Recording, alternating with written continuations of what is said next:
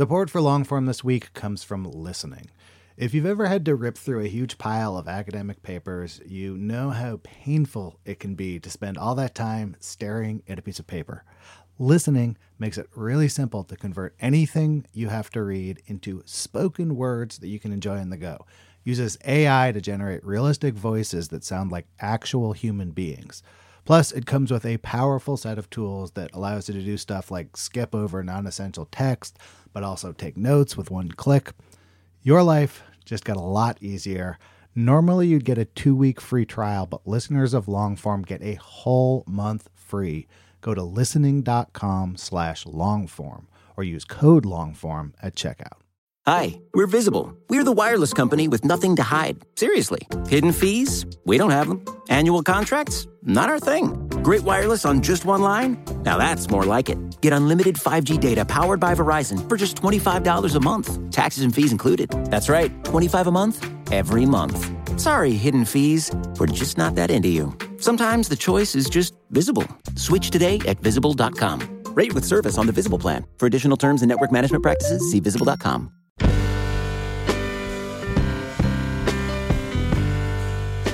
Hello and welcome to the Longform Podcast. I'm Aaron Lammer, joined here by my co-hosts Max Linsky and Evan Ratliff. Greetings, you guys.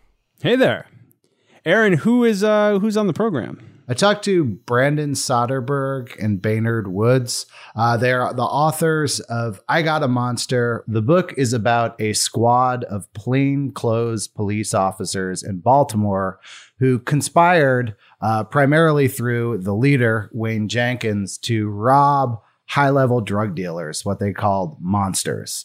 They would detain them, arrest them, uh, go to their house or other locations and take large sums of cash or drugs and then report far smaller amounts of cash and drugs when it went into evidence. They later would actually deal the drugs through a bail bondsman.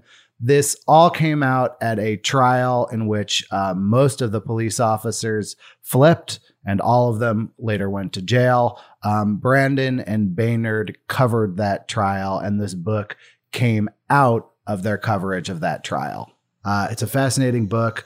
They were both um, part of the Baltimore City paper when it still existed. Uh, Brandon was the final editor in chief of the Baltimore City paper, so we talked a bunch about that and uh, and their careers.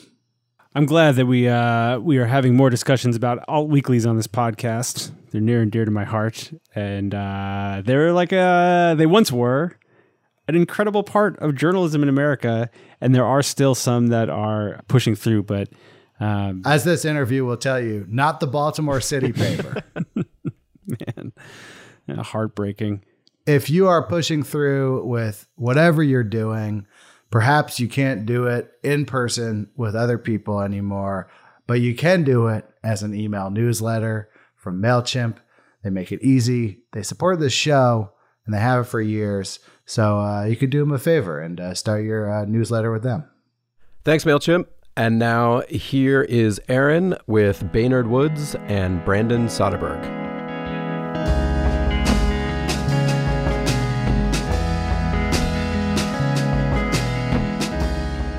Welcome, Brandon Soderberg and Baynard Woods. Thanks for having us. Yeah, thanks for having us. Okay, I literally I read you guys' book in under 24 hours. So I'm just gonna start. I feel like slightly caffeinated right now. I'm just gonna launch right into it. Uh, you just wrote a book called I Got a Monster. Maybe we could start off by you just telling me what the monster in the title refers to. So the monster in the title refers to kind of big time drug dealers that the criminal mastermind cop in our book Wayne Jenkins was going after. When he found a big drug dealer he wanted to rob, he would uh, call his uh, buddy and say, "I got a monster," and that was kind of a hint that this was like not sort of a low stakes robbery that these dirty cops were doing on the daily basis, but sort of a big fish that they could get for a lot of cash and a lot of cocaine.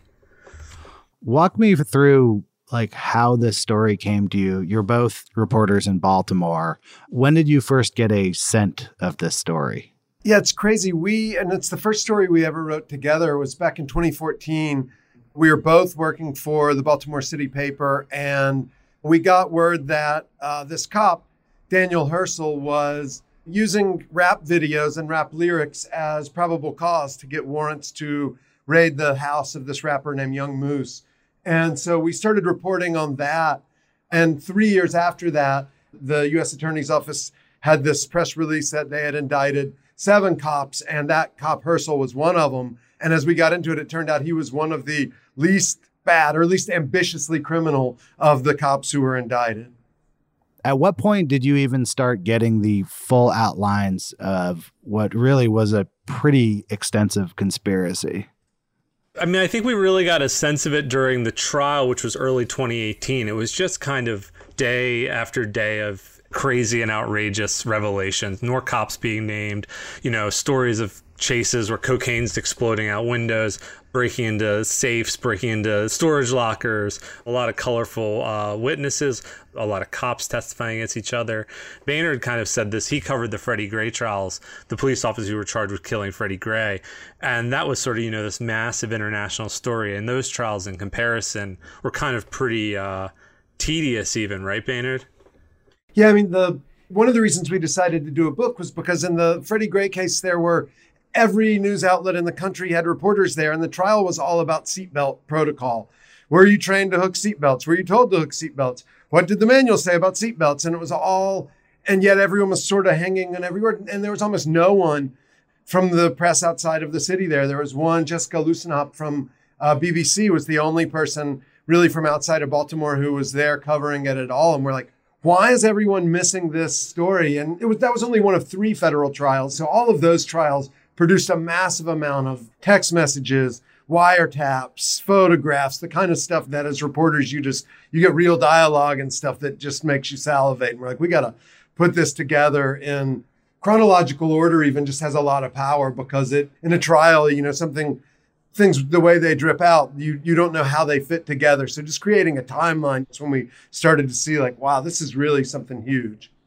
Had either of you reported extensively on the police before this story? Yeah, I mean, we both started really that story about Hersl was one of our first police stories. And then I ended up covering uh, the police for The Guardian during 2016, 2017 here in Baltimore primarily. And had a bunch of uh, the Freddie Gray cases, also the Adnan Syed case. A lot of stuff was happening here then. And I was reporting on the police a lot. And so it's kind of you look back and like, how did I miss some of this as well? Like, how did I not see that this was going on? But of course, the only people that knew were the defense attorneys and the victims. And the defense attorneys' jobs weren't to say, hey, Your Honor, my client had uh, 10 kilos of cocaine and not eight. And so it wasn't coming out in court cases and stuff. And then, yeah, I was, I started at City Paper as a fact checker. So I was fact checking and helping to fact check police stories and things like that in Baynard's work and other people's work. And then I started to do it myself. And then I eventually became the editor in chief of the paper. So I had kind of this weird tension where I sort of was at the top and the bottom of the rung in terms of looking at that. And that kind of taught me a lot on how to do it. And Baynard did a really extensive story in 2017, kind of at City Paper, where we worked, was closing down about a man who was allegedly committed suicide in a police precinct. And that story was a really massive and complicated story. And that was some of the stuff that really trained us. But really began with this strange First Amendment story of cops using lyrics against a rapper to try to keep him in jail.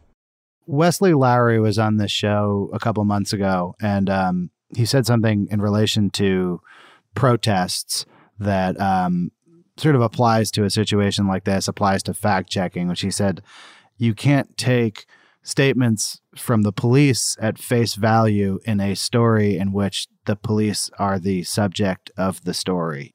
In this story, you really can't take police statements at face value because a huge, huge part of this story is about the falsification of police reports, the falsification of evidence, when there wasn't stuff that you could literally hear on wiretaps, of which there's actually quite a bit in the story, but for the stuff where you had to rely on people's memories to reconstruct stuff, how did you start to assemble those facts without the police facts? Who else are you talking to when you're trying to put a story like this together?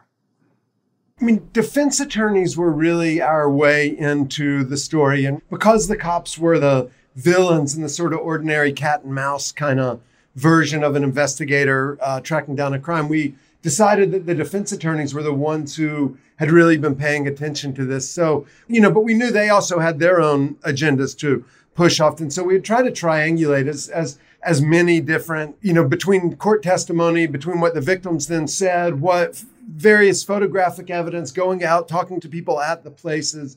But we really wanted to always find, I mean, that I loved that interview with Wes. And I think that's exactly right. The whole police say kind of reporting is one of the ways we got to this story is just taking them all on face value and so uh, really not taking anyone at face value here but trying to fit it all together with as many sources as possible and there being two of us kind of helped that too, because then we're bouncing our, our skepticism off of each other as well.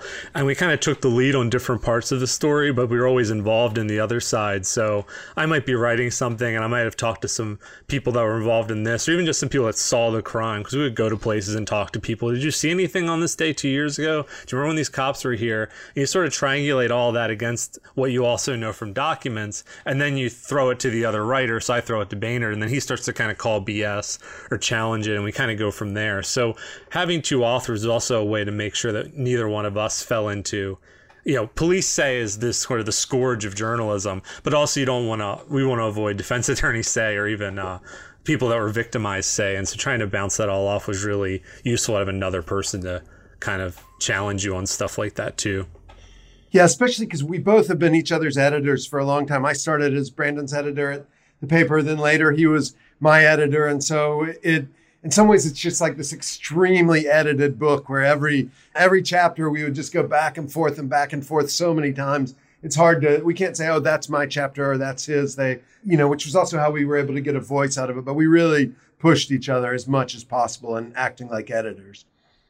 What I want to ask you about now is about informants. There's like a huge, huge role that confidential informants and snitching plays in the book. So, for you as journalists, when information seems to have come from a confidential informant, how do you navigate those confidential informant uh, relationships? Do you treat a confidential informant for the police as a potential source for yourself? Are you trying to find those informants? And how much do you feel like you have to sort of protect who gave you information in a case like this where pretty clearly people were uh, in mortal danger who gave certain forms of information at certain junctures. There are a couple different people who worked as snitches for the cops that we talked to. One of them gave a, a letter in the sentencing of one of the officers with his name and his number and everything. That was kind of, and so we were even a little more protective of him than he was. We didn't use his name with anything, even though he put it in a letter. And but we very much wanted these people as sources, partly because we wanted to know how the cops acted around them. So like this one guy, he was white, and so he told us that like, which corroborated some of the other stuff we'd heard that like Jenkins used the N word uh, regularly. Jenkins let this guy shoot up around him, and so like those things were helpful. But there was another guy who came to us and had information, was an informant, and they had told people that he'd informed on that he was the snitch. And so he had a price out on his head all over town. And he was desperate to get money and to get out of town.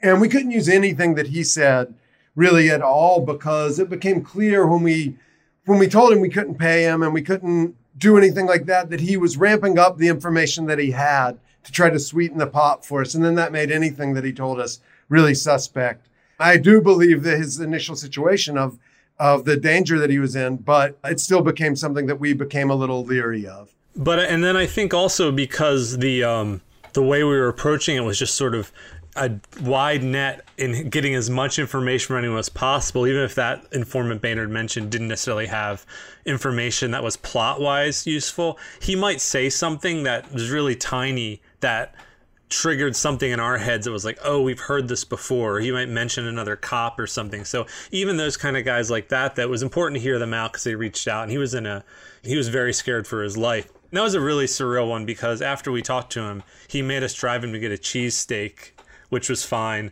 But it was very clear that he kind of put us in the car with him because he thought he would have less of a chance of being shot if two uh, white boys were driving him around, I think. And that was kind of just another element of navigating that was also to show like, hey man, we're here, we're listening to you. We'll see this through. We're not going to say, hey, thanks for your three hours, and then like, eh, we're not going to drive you to a cheesesteak.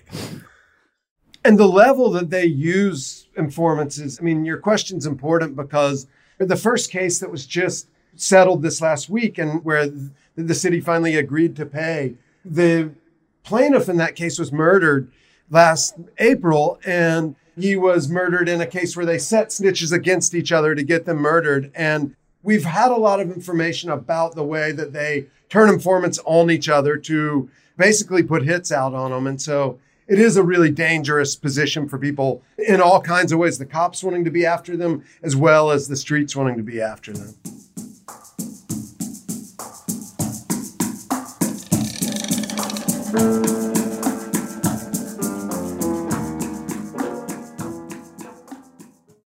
Support for Longform this week comes from listening. If you find yourself behind the eight ball, needing to read a bunch of academic papers or journals or any kind of dense reading material, you might make your life a lot easier by checking out listening. It takes anything articles, books, PDFs and turns the text into spoken word that you can absorb no matter what you're doing. The app has lifelike AI voices complete with emotion and intonation that creates a realistic and pleasant listening experience. So I had to go into the city for some meetings. I needed to review some PDFs, threw them in there, listened to them on the way. It was both pleasant and I kind of forgot that I wasn't like listening to a professionally done audiobook or something. Like very quickly, the voices sounded totally natural and human to me. This listening app might just transform how you consume reading material, and you can give it a shot yourself risk free. Now, normally you get a two week free trial, but listeners of Longform get a whole month free. Go to listening.com slash longform or use the code longform at checkout. Listening. Your life just got a lot easier.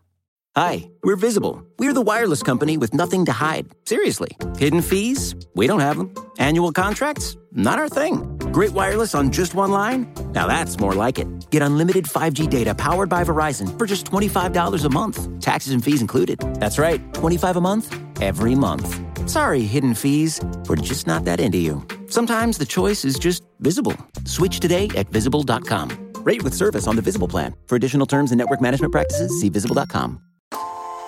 Calling all female runners, it's time to lace up and join Team Milk.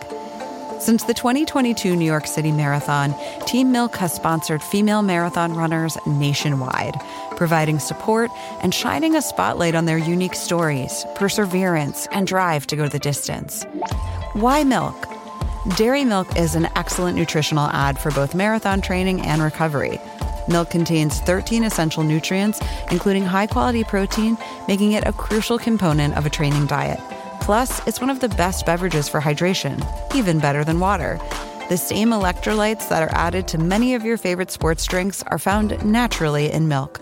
And in 2024, Team Milk is taking the next step to empower female runners by launching the only women's marathon in the U.S. designed for and by women. Built to be accessible, empowering, and community building, the inaugural Every Woman's Marathon will take place in Savannah, Georgia on November 16, 2024. You can learn more and register for the marathon at everywomansmarathon.com.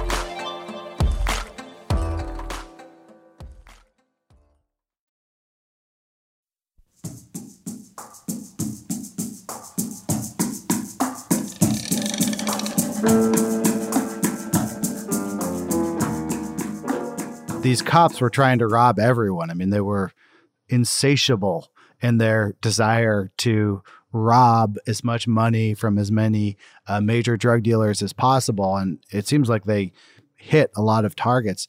Did you feel like while you were reporting this story, you basically had to become familiar with the entire drug trade in Baltimore? I mean, it, it's even touches on some other trades like what was that like for you? Like, h- how far did you sort of have to go to feel like you had the grounding for the story?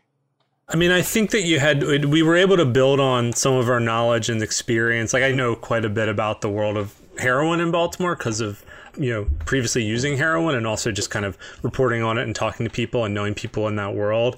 And then having grown up in Baltimore, I kind of end up being just adjacent to some of those things. So we had, and Baynard's done a ton of reporting, has lived here for a while. So we kind of had that grounding. And then it was sort of navigating all of these economies, these underground and above ground economies that all mattered and kind of digging as deep as we could. And then again, kind of bouncing that off each other and bouncing that off knowledge we were picking up or things we learned and kind of go from there. The book is written like a thriller. Uh, it's rare to get a journalistic account that is this visceral. And I think some of that is due to how crazy what these cops were involved in really was, but it also is the way that you present the story. It's very different than the sort of sober, hand wringing podcast true crime that has become popular. It's actually fun, is how I would describe reading the book. But I think that it sort of serves a double duty because it really puts us in the mind and personality of the officers who are involved. This isn't just a like a faceless story about bad cops. It's a story about some very specific people who actually had pretty different motivations from wanting their family to have more resources all the way to one of the cops, Jenkins, seems kind of like a psychopath. I'm curious about that decision to present the story that way, and then what other dimensions of reporting are necessary to tell a story in that way. It was really important to us from the beginning that we tell it through scenes. And it was, even though we really like a lot of books that, you know, the reporters are, are a character in the book, you know, you're co-host Evan's book, The Mastermind, was coming out when we were writing it, and I really loved the way that that was put together and sort of following him as he's trying to figure this out. But it seemed boring for us in our story for that when we had all of this other stuff to try to make ourselves be in it, and and we really wanted to create some kind of. We've been talking a lot lately about some kind of leftist, anti-racist true crime that we really haven't seen that takes the conventions of the thriller that often smuggle in all of this really right wing pro police propaganda that all of our cops were raised on. I mean, it's important, like Jenkins was raised on the stories of cops having to crash cars and break rules and stuff in order to get the bad guys. So we wanted to take that and subvert it while, you know, using its methods to blow it up from inside while also being really rigorously reported. And so it was the more we got into it, the more like having that sort of tone and atmosphere and stuff as part of it that, that crime fiction even does so well was something that we really wanted to do. And I think we also realized that you know we've done reporting where you know I think most people derisively might see us as advocacy journalists and things like that, and so we've kind of done that work. And I think we've always been very interested in writing and style, not just reporting. But we did you know these daily dispatches that had some pretense to kind of being literary and narrative during the trial. We'd kind of pull a story out of each day of the trial and kind of do the best we could with it. But the story wasn't hitting that way. So sort of pragmatically we're like if we want people to care about this which is partially why you write a book right? You want more people to know about something. We realized that we needed to do it differently. And that you said viscerally aaron which is really something i think about a lot is we wanted the book to feel how the story feels and to read like to kind of translate in the way that a novel would you can kind of feel like you're there. And then especially because we knew that the cops would be the focus we wanted to make sure that it kind of had a way that it could tell that story without devolving into being some weird version of police say or something. So this idea that the the prose is kind of a camera right on their shoulders with them. And i like that kind of idea they're always saying well you need to get the police's side. Well this is the police's side. This is what they were doing when they didn't think they were being recorded or you know wiretapped or anything. And you kind of get a sense of it really viscerally through that. So that was really important too to make sure that it felt not like journalism. I mean, Baynard said this early on. He said this a lot. It's like the idea that the more important the story is, the more boring the prose can be is like an unwise decision that a lot of journalists, I think, make. In terms of transitioning from what I will not call advocacy journalism to this more thriller based journalism and trying to set things within scenes, what allows you to construct a scene? What are the necessary ingredients to a scene? Because a lot of times when I ask people this question, they'll be like, well, I take lots of notes, I look at every detail, but you're not actually present at any of these bizarre drug robberies. Where do you find the scenes from the trial, from your reporting, et cetera? So basically, we, once we located the ostensibly the narrative, we had a ton of scenes, like anything. Okay, they robbed a homeless guy on September 8th. Um, you know, they caused a car crash on August 28th or whatever. It's kind of all sitting there waiting. And then once you dig into it, you start with the documents and you start with testimony. And then generally, then I would jump to Google Earth or look at the scene a little bit and get a sense. That would be sort of a really rough sketch of a scene. If it didn't have those basics, then it probably wasn't going to be a scene. So it kind of had this interesting way in which what became a scene was determined by the information we had. It had this lawyer like quality where it's like, well, what are the facts? And then through the facts, you can kind of dig deeper. So you might go to the victims and then kind of go from there. And so by cross referencing all that, you would sort of write a scene. And then there's the monotony of it too. Like a lot of it's just they robbed another guy, they robbed another guy. So it was like, what can we build as a scene? What serves as plot? And what serves as interesting to us too. I mean, so sometimes major pieces of information are referenced quickly because we don't have a scene or we just felt like we didn't have enough to build a scene. Like at some point Jenkins would have approached two of the other cops about dealing drugs for him. We have information here or there about that, but we don't know where how exactly it played out. So it's kind of that way of the scenes would determine themselves based on what you had. And as a citizen, I mean the surveillance state is terrible, but as as a reporter in this case like the camera footage just helped so much. The body cams, if they forget to turn off their body camera and he's driving across town, you know, arguing with this guy and also calling his sister about a vacation. And so you just get all of this. And body camera footage has just such an amazing high resolution and stuff that there's a lot of things that we could actually see or hear. And some of it would be like in one of the audio recordings, it's right after um, Philando Castile is killed in Minneapolis, and they just kidnap a guy at a Home Depot, take him out to his house in a different jurisdiction, hold him and his wife there for a long time, steal twenty thousand dollars from him. But then they think one of them stole three thousand of that twenty among themselves, and they're going back and forth on the phone. And and at the same time, the, one of the cops, Gondo, is talking with a woman in New York who is listening to Killer Mike on a BET special about police violence. And so Brandon was able to boost that audio. And just by, you know, you realize that to build a scene, like Flannery O'Connor said, you need three senses.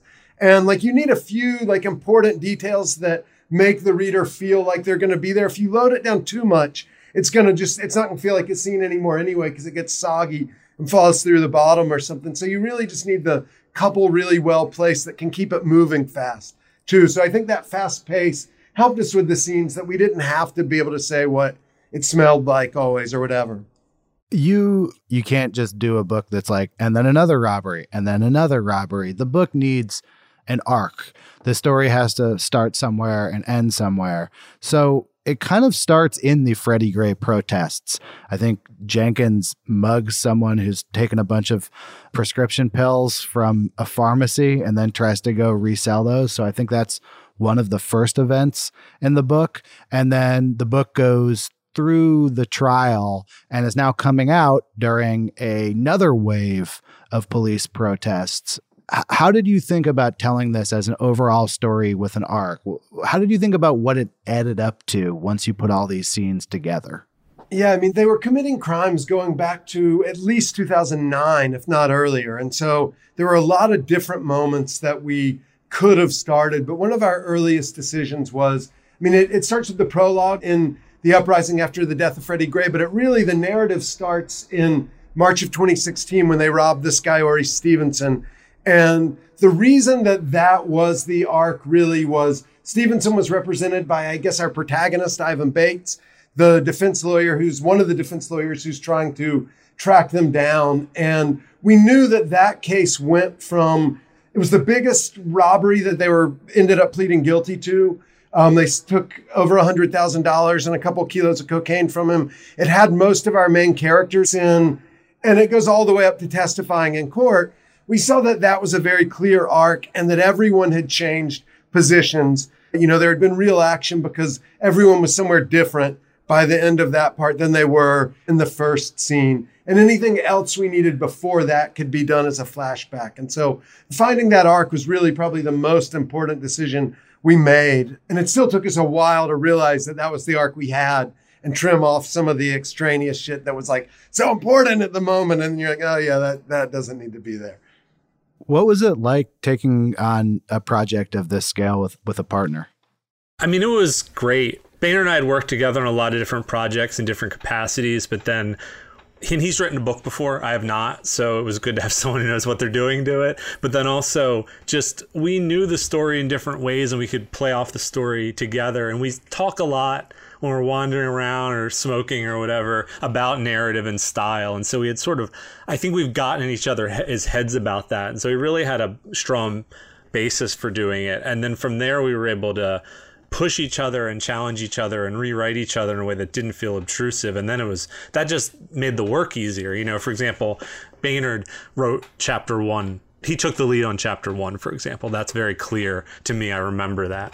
But then, weirdly enough, I remember that chapter one is the first dispatch from the trial we wrote, and Baynard wrote it more straight. This is way before he decided to do a book. I remember getting his him filing and me being like, no, no, the beginning of this is Jenkins going down the road the wrong way. That felt symbolic. That's still the beginning of the book, so that's weird. But so that really helped develop the style as well because it had to kind of work for both of us. And sometimes that was big deal.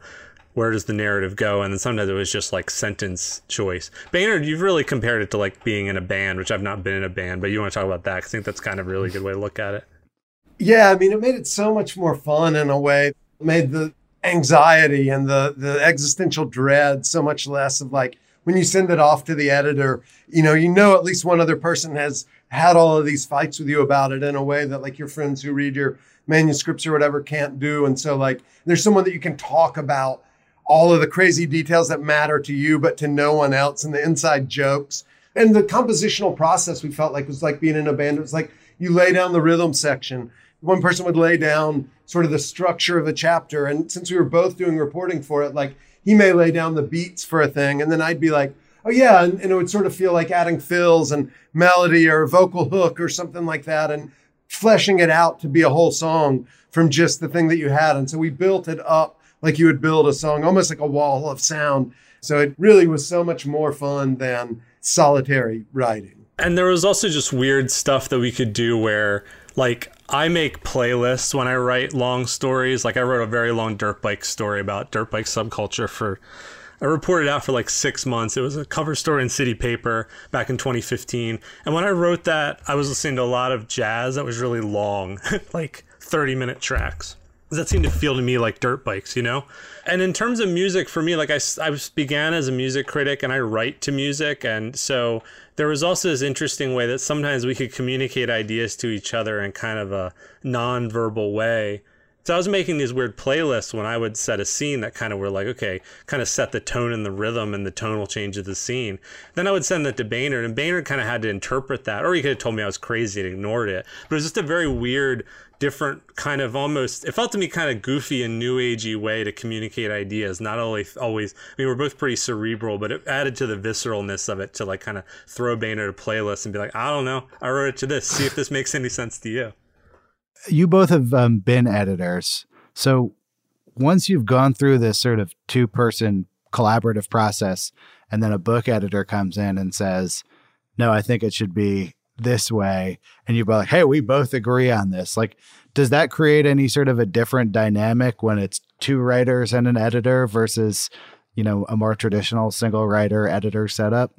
Maybe actually the opposite of that like oh we both agree go to hell it was uh, if one of us would get sort of mad and like what is he talking about the other one might be like yeah no you know you you're not lost again in that uh, sinkhole of your own thoughts where you you misread things as so things that would bother him wouldn't bother me and vice versa. But Mark, our editor at St. Martin's, did a really good job at helping us just focus on because we still were both nerding out over all the little details and stuff. And like, you really need to focus on this like through line of this Bates and Jenkins sort of cat and mouse going back and forth, which we had as the spine, but we had too much underbrush going over it sometimes to see it. And so, I mean, the one case where I think we were able to be like, no, we really want to do this was the title, which we really liked. And he maybe didn't like as much at first. And that was where we were like, we're going to team up and try to, to make sure that we can keep our title. All right. So, Brandon, uh, things that I know about you so far from this interview you were a fact checker at the city paper and you did heroin at some point. Uh, what in what order and uh, you know um, what sequence of life events uh, led you to get into journalism? Oh, uh, really quickly, um, I went to a small uh, liberal arts college, Goucher College, outside of Baltimore, and I was an English major because I didn't know what else I was going to do. And so I was writing a ton at Goucher. Just that's how it was there for whatever reason. Like as an English major, I probably wrote like you to write like a bunch of long ass papers. And so when I finally got out of college and was already sort of uh, nagged by all of the existential and deeper dreads that would lead me to use a lot of drugs, I was very kind of bored, you know, and had a lot of energy and started just writing for fun. And without getting in too much or anything, around the same time, a good friend uh, committed suicide. Sorry, it's getting really heavy really quick, dope and suicide. But um, so yeah, so those kind of things combined. I'm out of college, my best friend is dead, and I feel pretty bad. Um, so I started writing, and I was doing blogging, like music, rap, basically hip hop writing in terms of politics and race and how that collides with hip hop. Because of a blog that was maybe mildly popular, I was recommended to the City Paper by some writers. Then I started freelancing for City Paper, started doing more of that, and kind of felt like, oh, well, I'm kind of good at this. And then parlayed that into doing a lot of writing for the Village Voice and other places. Got hired by Spin Magazine then got that dollar a word payment, which is a really good thing to get if you're trying to buy a lot of drugs. um, if you're paying, you know, you know, get 80 bucks for an 80 word review is pretty sick. And so I started through that because I was covering hip hop and was trying to start to do reporting and features. Because of the racism of the country, you have a lot of police targeting rappers. I was familiar with that. Um, at the same time, I was covering a lot of club culture in Baltimore, and police were often raiding or uh, harassing even that that black subculture. So I sort of had this police stuff was on the around the edges of that. Um, and then Spin went through some changes, and I was kind of coasting there for a while, very frustrated. Came back to Baltimore, stopped, got sober ostensibly. A year after that, City Paper was looking for a fact checker, and Baynard kind of grabbed me one night at a bar. We knew each other mostly through email and running into each other, told me all the answers to say in the interview, and they hired me and then I started to work with Baynard and kind of went from there. So it's kind of this strange way that I was sort of doing a lot of culture writing, but was clearly Puja Patel, who's a friend from Baltimore, is now the editor of uh, Pitchfork and was formerly at Deadspin and some other places. We talked about how like we realized later in our careers like we loved music, but we loved music because of everything that was more important than the music that surrounded it, and that was something that like, sort of moved me into doing more uh, deeper and more complicated reporting about policing and law and order and courts and things like that. Baynard, what life path led you up to the moment where you recommended Brandon become a fact checker at City Paper? Yeah, it was a, a circuitous path. I guess, like a lot of people who are on this show, I thought I was going to write fiction uh, when I was younger and had no intention of going to college and finally decided I wanted to learn ancient Greek and so I started a at University of New Mexico, started that, and I thought I'd learn every language that made up English, and that's how you become a writer. If I learned Greek, Latin, and German, that I and French, that I would know how to be a writer. Started doing that and really liked it, and ended up doing a PhD in philosophy in ancient Greek philosophy and contemporary continental philosophy, but knew I didn't want to be a professor at all. And I thought the only way to like really live a Socratic life at all was to be a reporter. I very slowly then started trying to do that write fiction and was researching this thing and found this cop in South Carolina who, a white cop in the early 20th century that used voodoo, hoodoo to govern a black county. And I thought that's way more interesting than the fiction I was trying to do. And was able to sell it to a really small press and it's out of print now, but wrote a, a book on this guy's story. And the fact that it immediately had interest for people, I was like, oh, people Nonfiction's way better because you're not stuck in a room by yourself all the time. Half the time you're out talking to fascinating people. The other half, you know, you're stuck in the room and putting it into order. So when my wife and I moved to Baltimore, I'd walk past the city paper and say, I'm going to work there and, and point at it. And I pitched them every week for like a year before getting even acknowledged. Eventually just started getting stories and stories and stories and got hired and uh, then was in the position to be able to, to hire Brandon on there how long did you feel like you had to be in Baltimore before you felt comfortable reporting on the city itself and weren't worried that someone like Brandon was going to come along and tell you you had dirt bike culture all wrong? I actually had the opposite approach that I felt like so many people who lived here had lived here for a long time had been were so jaded by things that they weren't seeing a lot of the stuff. And so there's the way in which coming in as as a new person who was really excited about everything that other people weren't as excited about necessarily. And I really just wanted to throw myself into the city as much as possible. That and I never, I mean, this city's very gets very mad if you claim to be of the city and from the city or represent this. And so I just made sure never to do that. And just like, hey, I'm fascinated by this. And so I, I took it more the way people do when they come to New York. My real model was Joseph Mitchell in the New Yorker. And I realized that like those New Yorker stories he wrote in the 40s, 50s were really the kind of stories that Baltimore was very similar to New York then. I felt like, and you could almost just pick a Joseph Mitchell story and be like, oh, the fish market is actually a really good story here. And you could go over and do that story, and people here weren't paying as much attention. So it was, it felt like a real warm welcome to me here. I never had that. The only people that get that are the people like, why don't people accept me as being from Baltimore? And it's like, because you're not. Just accept that, and then it's fine. When you both landed at the city paper, were you aware that you were in the twilight of the kind of thing that the city paper has been historically. Like when you started working at the city paper, did you think, wow, this is going to bounce back to new heights of glory, or we're going to try and do an amazing job for the last, you know, X years that this exists? I mean, I got hired right after the Baltimore Sun Tribune. Tribune owns the Baltimore Sun. The Tribune bought the city paper, which is horrible. Like that's not what you want your alt weekly to be. So I came in at a moment where it already seemed doomed, and I came in really see thinking, what can I do? What can I get away with?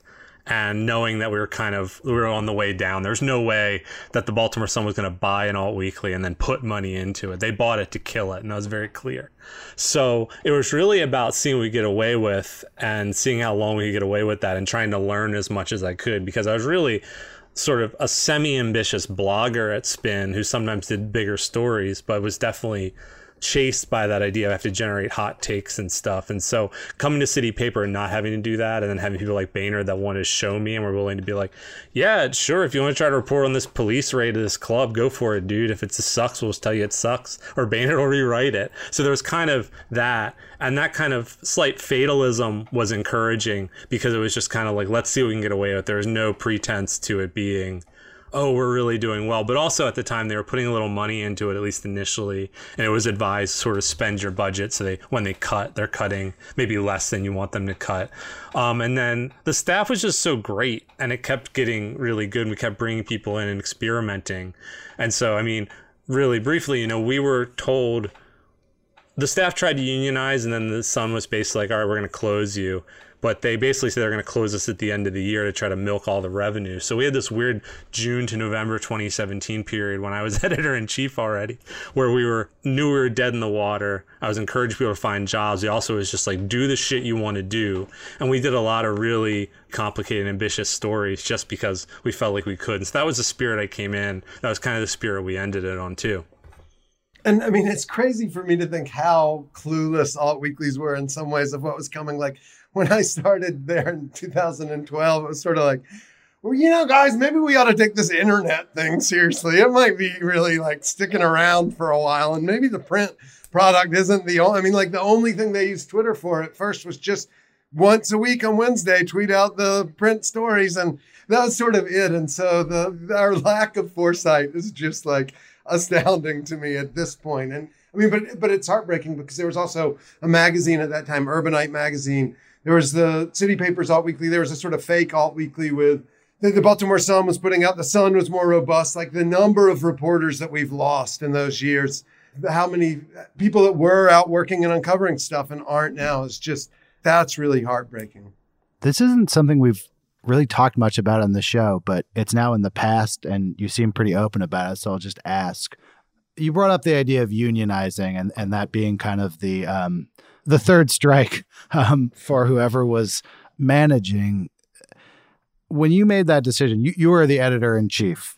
So when you're the captain of what seems pretty clearly to be a sinking ship, and someone says, Hey, we want to unionize. And management says, Well, if you unionize, we'll just shut down at the end of the year.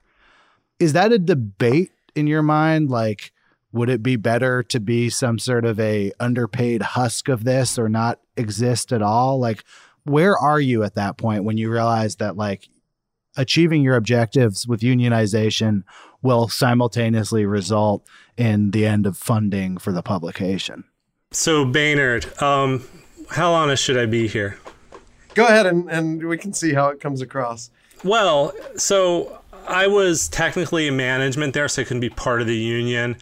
Um, there Oh, had been talk of unionizing a lot, and obviously the staff was pretty much eight people. So there was just talk about unionizing, whether and it was, and they obviously knew I was sympathetic. Like I was clearly identified as an anarchist. You have an anarchist running your corporate and alt weekly. It complicates the management uh, staff uh, stuff.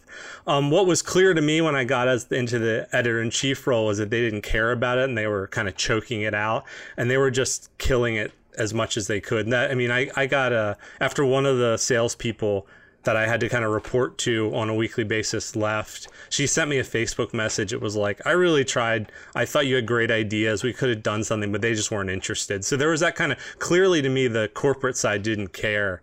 And what really started to happen was they were talking about downsizing. They were like, "How would you feel if we put uh, Baltimore Sun stories in the city paper?" And I would just sit in the meetings and be like, "Oh, let me think about that." And I was stalling a lot, um, and I really kind of felt like a spy as the editor in chief. That I was sort of in the machine. And I was talking to all these guys in suits, and I would just kind of smile and like. Yes, I understand profits are down. I understand, you know, I know sometimes we do controversial things and those are hard to sell. And then I would sort of sit there and scheme with Baynard and some other people. So what ended up happening, to be honest, was that I got a sense that they were to do some major cuts. And I basically met with a certain member of the staff who was not management and said, uh, it's time for the nuclear option. Your only option here is uh, to unionize. And if you do it, you might be able to get you guys some severance. You might keep the paper alive a little longer. And I'm not sure if I can get in trouble for saying that, but whatever. Um, but that was really, so there was really like a weird scheme. We were just so deeply connected to each other that I didn't, the option would have been reducing the staff by like 75% and using content from other places or go sort of the nuclear option and see what happens. And I just didn't think that this paper, as a husk of itself, would have been worth saving because it was just the beginning of the end anyway. And so that was kind of how I thought about it was I kind of had talked to some people on staff and been like, here's what you should do. And I think it was the right thing to do. And so I think would there be a paper city paper now? Maybe. Would it be interesting or good? No way. So I think it was the right decision to make. And then the way that's maybe helpful for other people out there would be that if you have a sympathetic management, you should unionize, and if you have a shithead management, you should unionize because like that's a test for them. Like I was talking to people at the Washington City paper after they were bought by a rich guy, and I told them to unionize, and they were like, "Well, that might alienate people." And I was like, "Yeah, you should test your owner." And so I really encourage that unionization as both the nuclear option and as a test on what how serious they take it. I mean, the other thing to jump in here for a second is that immediately once that happened, we started planning to start a new paper. Really shortly after the last city paper came out, within the same month, we put out an issue of the Baltimore Beat, which was, uh, as a print product, was very short lived. The partners we'd come with just sort of pulled out unexpectedly, but it was immediately, and there were a lot of things to improve. We were like, we, you know, this is a majority black city, and City Paper had largely been a, a majority uh, white paper, and so there were things that we thought needed to change with the whole business model anyway. And that that wasn't quite able to happen as we wanted it to initially, but it was definitely moving. It, it wasn't just saying, okay, we're going to take this down. It's like we're going to try to take something else up also at the same time. This seems to be like a I don't know if I'd say it's a common story, but it's not a totally isolated story in, what's happening in the media now, in which a group of people has been working with each other, wants to continue working with some semblance of each other, doing somewhat similar things, but doesn't want to do it under the existing management or the existing management doesn't want them around anymore. And what did you learn trying to like make your own city paper from nothing, even for a short period? I mean, the main thing we learned was we needed to own it. We were so excited to do it. And we were so excited to have a um, a funder that we didn't demand ownership, and we'd really always imagined it in these sort of very idealistic ways of like we'll create this thing and then we made sure that the editor Lisa Snowden-McCray was a woman of color and it would sort of be her paper so we really were like are sort of the really goofy sides of my own anarchist politics and being like, hey man, I don't want to own anything. I'll just put all my blood, sweat, and tears in this thing for eight months, but then I won't own it, which made it really easy to kill. So that was something I learned was that you really need to own the thing and you need to build that power in that way. Um, and instead, we kind of did this thing that was maybe I mean, I don't regret it, but it was we maybe were so excited to do it and so desperate to have another alt because we knew our alt was dying that we maybe didn't make the best decisions about how to who owned that thing. So it was very easy for them to say, "Hey, this isn't making money after four months. We're going to end it." I guess the only on the other hand, they pulled the plug on it like right as this trial was starting, and so maybe this book wouldn't. If they wouldn't have pulled the plug, then the book might not have happened either. So, what's it been like launching this book into a pandemic and a national reckoning on policing simultaneously?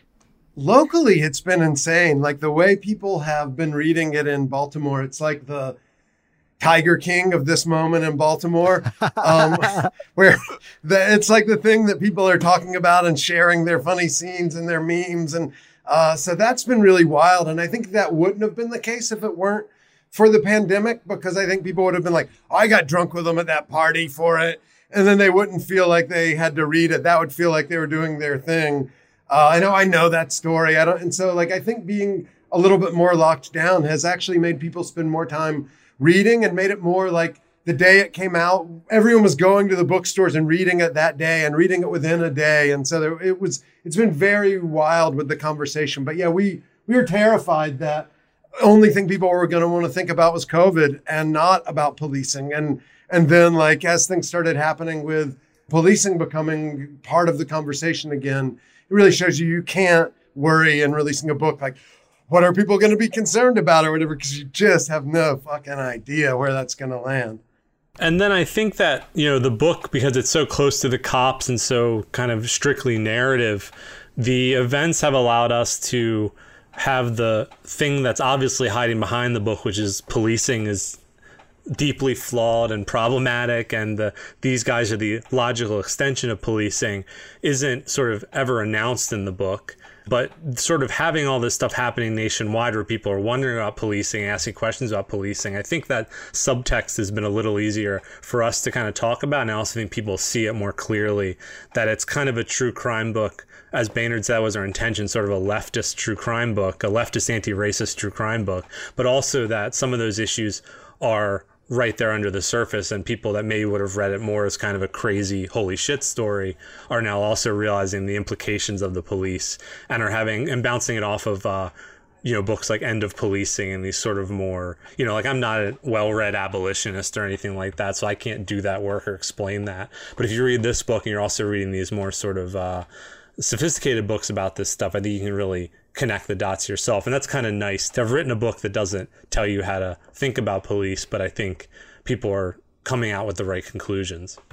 What has happened subsequent to the end of the book in terms of like Baltimore is not such a huge city that the actions of these police represent a tiny portion of convictions. Like uh, this story just sprawls all over the place. I would think we're talking about hundreds, if not thousands, of cases that are now tainted by their involvement in it. Like, what happens? Is there a movement to overturn those convictions? What's going on in Baltimore, sort of with the knowledge from this book and the trial? Yes, there have been a number of new indictments and criminal charges brought. I, it's up to 15 officers now, if you count the uh, Philadelphia cop who was arrested and pleaded guilty, who had once been in BPD. So they continue to bring charges against officers. But yeah, they're the state's attorney's office and the office of the public defender who have been going over these cases have agreed on 1700 cases initially that they agreed were tainted. The office of the public defender says that it's more like 10,000. And so they're still pushing those. There have been a number of federal cases where people have been let out of prison, a number of state cases. People are still trying to get out um, and to show that their charges and that their cases are related. And now there's a huge wave of lawsuits coming. I mean, the backdrop is we've had 300 murders a year for the last five years, more than 300. So 1,500 murders since the events of the book started in the city. Very low clearance rate on those, meaning very few people are arrested for the murders that are, are being committed. And police are still, I mean, just a couple of weeks ago, a homicide detective who was the lead detective on part of the book is there's a homicide detective who gets shot in the head the day before he's supposed to testify to the grand jury against these officers. Um, and it's still one of the big enduring mysteries what happened to him.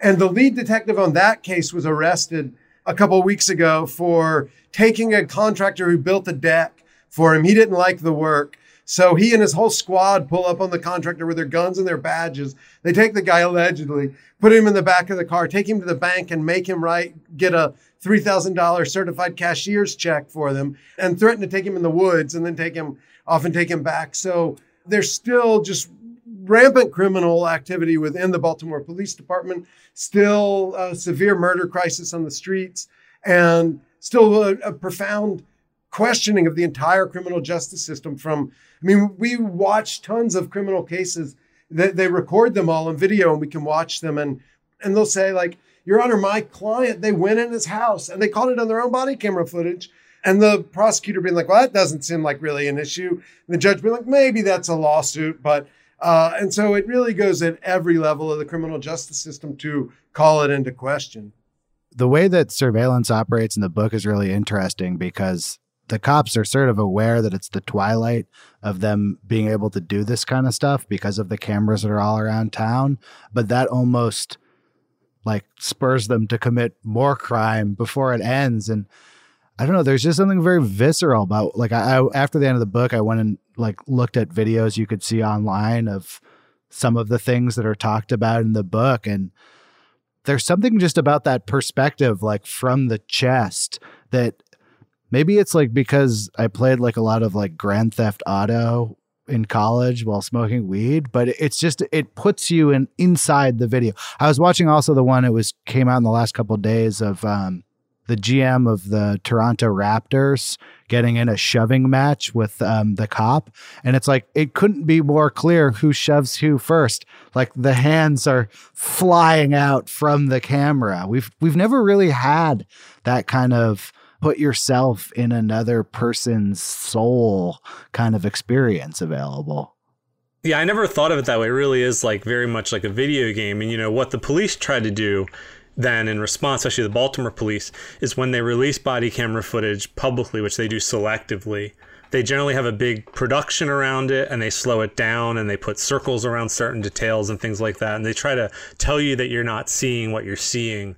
But when you see that raw footage, you kind of immediately connect to the officer. Sometimes I think that pro police people th- seem to think that you can relate to the officer. But these, I think you really get to see it from their point of view. And if you know what you're looking for, um, it's really shocking. You feel it in a way that you don't even feel it on the page. But we kind of hope that, yeah, in a way like that idea of a camera again, we want the book to feel like a camera.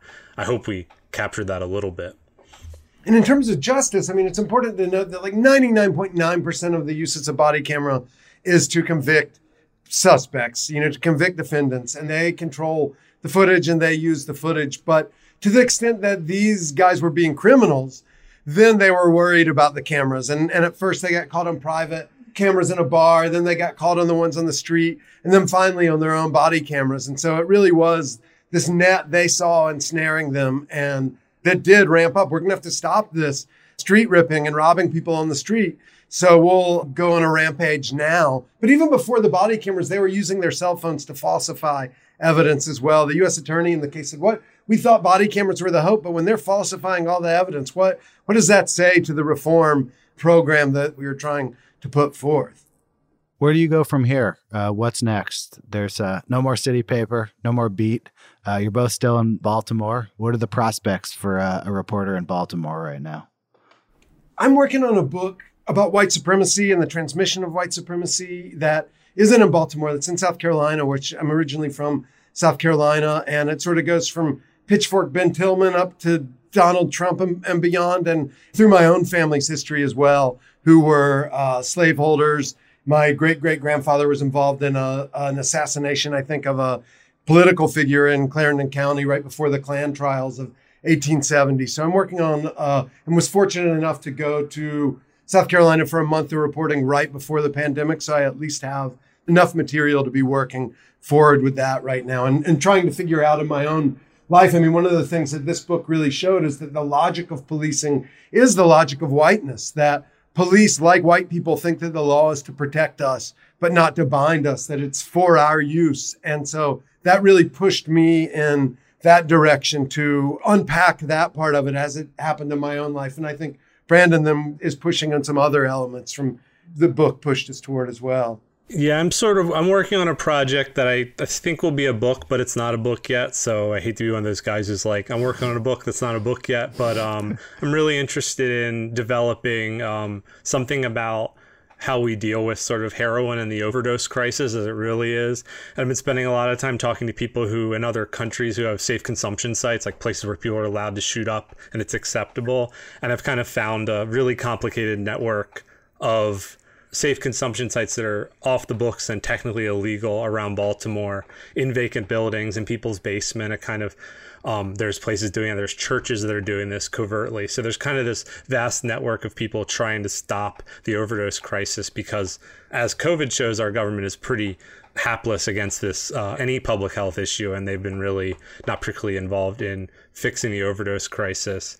Um, and I did a story, and that kind of has gotten snagged because of COVID, because obviously you can't travel to like do that. So I'm talking to a lot of these people over Zoom right now.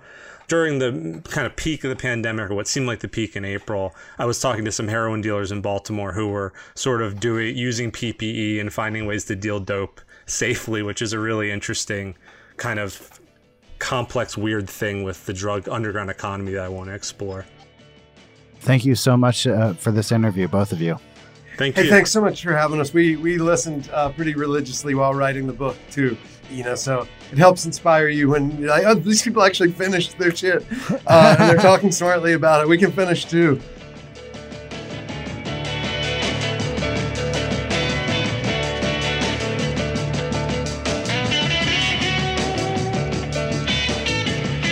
And thus we come to the end of another Longform podcast. Thanks very much to my guests and to my co hosts, Max Linsky and Evan Ratliff. Thank you to our editor, Janelle Pfeiffer, our intern, Julianne Parker, and the incredible sponsors that make this show possible, namely MailChimp. We'll be back next week.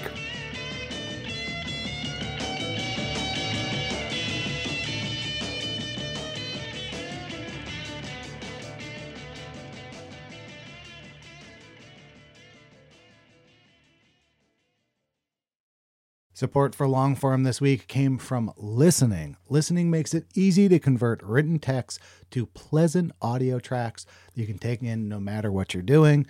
It offers AI voices that manage to express emotion and correctly pronounce complicated technical terms, all while sounding like actual human beings, not robots. The listening app might just transform how you consume reading material, and you can give it a shot for yourself risk free.